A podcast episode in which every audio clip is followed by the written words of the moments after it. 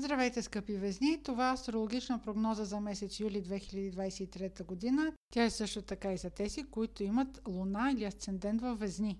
През месец юли Марс ще активира вашия сектор на подсъзнателното, интригите, изолацията. Това е така, защото за времето от 10 юли до 27 август ще премине през Зодия Дева.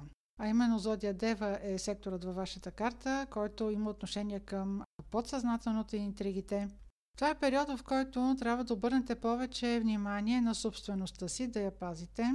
Не се провокирате, да не давате ухо на интриги или на такива, в които биха имали, някой би имал интерес да ви замеси. А около 20 юли има един критичен момент. Той ще бъде валиден за 4-5 дни плюс-минус около тази дата. Това може да бъде и проблем, който възниква в работна среда. Или пък да бъдете въвлечени в ситуация, в която нямате абсолютно никакво отношение към нея. Така че около 20 юли спазвайте дистанция. Венера, вашата управителка, която също така е сигнификатор на парите и любовта, ще бъде ретроградна за времето от 22 юли до 3 септември. За това време ще бъде в зодия Лъв, а тази зодия има отношение към приятелската среда, големите групи хора, социалните събития. Възможно е някое старо приятелство да се възобнови или ваш приятел да ви поиска значителна сума пари или да участвате в негова инвестиция. Това ще бъде особено непредвидимо, защото Венера ще направи напрегнат аспект с планетата Оран, която се намира във вашия финансов сектор. Обърнете внимание на дните 2 юли, 9 август и 29 септември. Това са дни, които могат да бъдат свързани с спекулация с пари. Може да имате желание, независимо дали става въпрос за инвестиция или за някакъв хазартен експеримент да участвате. Просто имайте предвид, че тези пари е много малко вероятно да се върнат при вас и ги харчите само за забавление.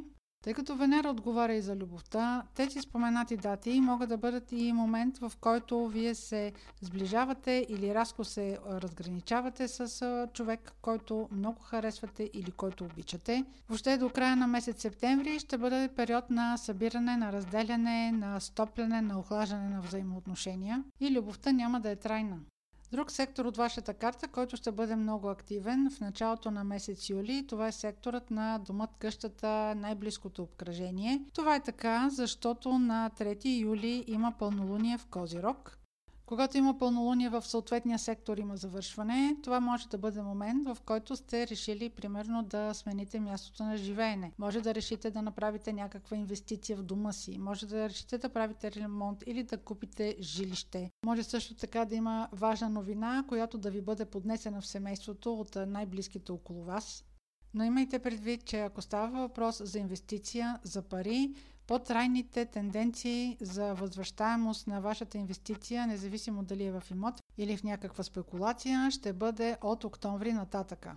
Следващият силен момент през месец юли ще бъде новолунието в рак. То ще бъде на 17 юли и ще бъде по-силно за тези от вас, които са родени от 15-16 октомври нататъка или имат в последните 7-8 градуса на везни Луна или Асцендент. Това новолуние в рак активира вашия сектор на кариерата. Може да ви бъде предложена възможност за издигане в по-висока позиция или да има новина свързана с ваш ръководител.